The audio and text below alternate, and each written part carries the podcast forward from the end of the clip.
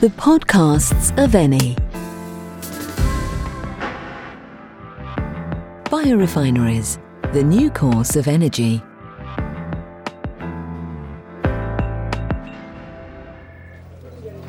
Today, we finally find ourselves inside the Eni newsroom. It operates like all self respecting newsrooms. They do research, they program interviews, they describe the story of energy. Today, our journey starts here where everything began. There's a reason why, and in this case, the answer can be found looking out the window. I know, I know, this is a podcast. You can't see anything, but you can imagine. Close your eyes. Eni skyscrapers rise towards the sky among the tree lined avenues of Metanopoli, an energy citadel strongly desired by Enrico Mattei and designed by architect Mario Bacciocchi in 1952. It was born as Eni's headquarters to host its workers in an area that was previously only hinterland, an almost uninhabited suburb, a nice urban redevelopment project.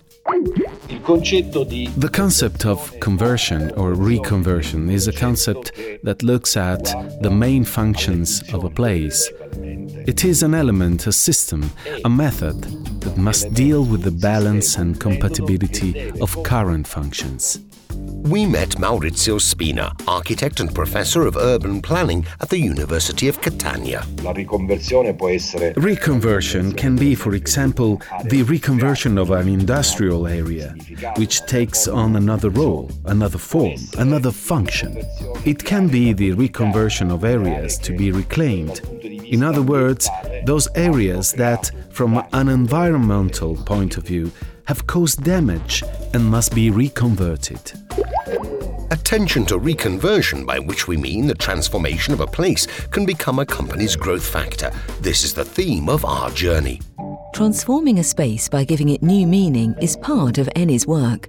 This is what it has done with two refineries in Venice and Gela, which are being converted into biorefineries that process waste edible oils an excellent endeavour to produce cleaner energy. However, to better understand what led to the redevelopment of these plants, we must remember what happened in Japan a few decades ago.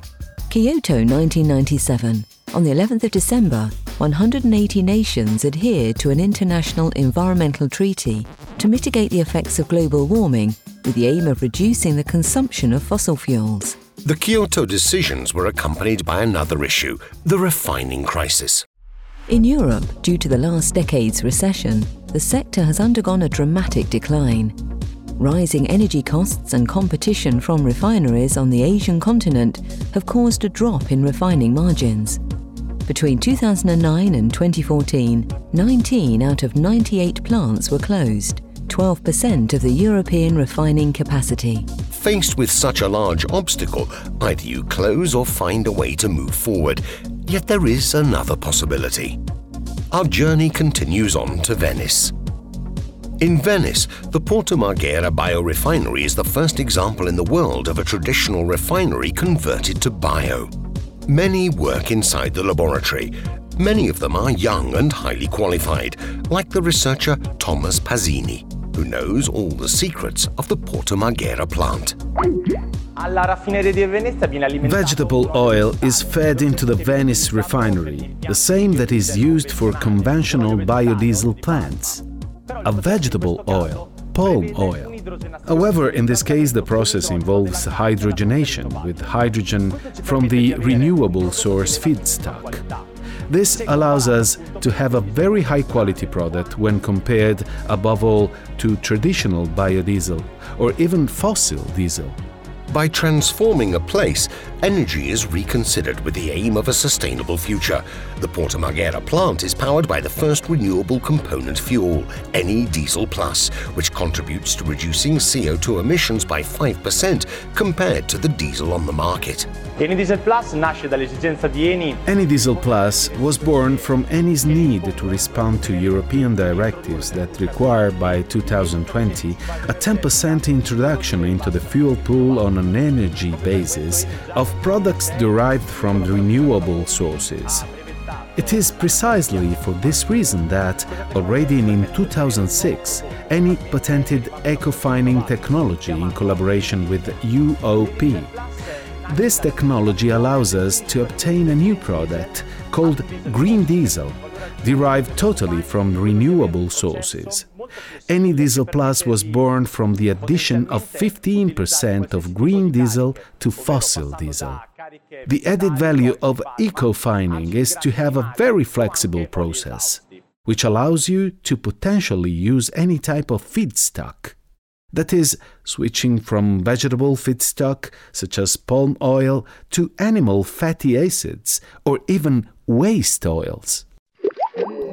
Based on the Porto Marghera model, Eni has gone ahead with another of its refineries, a lot further south than Venice, or rather on the other side of Italy, in Gela. With 75,000 inhabitants, Gela was one of the most important ports in the Greek world.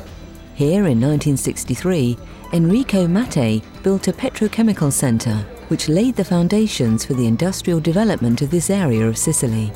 Mattei intended to exploit, on the one hand, the crude oil found in different areas of the Mediterranean, and on the other, the reserves of natural gas discovered in the province of Enna.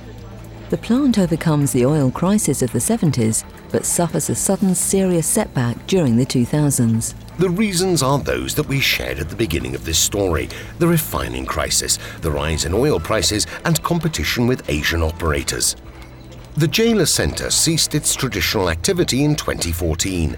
However, the bond between the company and the Sicilian town did not end that year. The Gela plant, like that of Porto Marghera, has also been transformed into a biorefinery.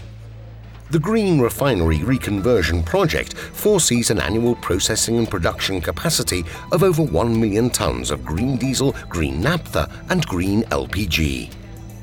The effects of this reconversion bring benefits cascading down on Gela. The image of a petrochemical centre becoming bio launches an important message. Environmental damage is reduced, improving the population's quality of life in every sense. We are at a school in Gela. Here at break time, there is a flood of students heading for the playground. Sorry, guys, can I get past? In agreement with the Ministries of Education and Work, Eni has involved 200 students from high schools in the area to bring them closer to the group's operational activity, with schoolwork alternating projects. And this is not all. The boys take part in an initiative promoted by Eni, The Roots of the Future, which recounts the all too often overshadowed beauty of Gela through cultural events organised in the area. No, the break is over. It's strange. It's as if Eni's commitment to Sicily, bringing progress, well-being and work, has remained the same as it was in the 1960s, despite the fact that many things have changed. In this context, Enrico Mattei, when announcing the discovery of methane to the inhabitants of Gagliano Castelferrato in the province of Enna, expressed his point of view with clarity.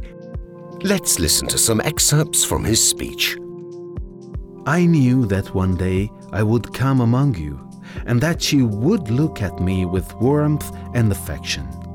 We have discussed your problems with your representatives. We will not take on 70 people, but all those you can give me, every one. We will not put limits on you. We just want to establish a lasting cooperation. The important thing is this huge quantity of resources that is now made available to Sicily, on which we can and must build if there is the commitment of everyone. That, for Enrico Mattei, would be his last speech. A few hours later, he would take a private plane from Catania to Milan. He would never reach his destination. Here we are at the end of another great adventure. We started at Milan, seeing how Metanopoli gave a new face to the outskirts of the city. And then, between Venice and Gela, we have seen how the regeneration of the old refineries has met the need of a future that no longer depends on fossil fuels. A vision that is becoming ever closer. Until next time and the next journey.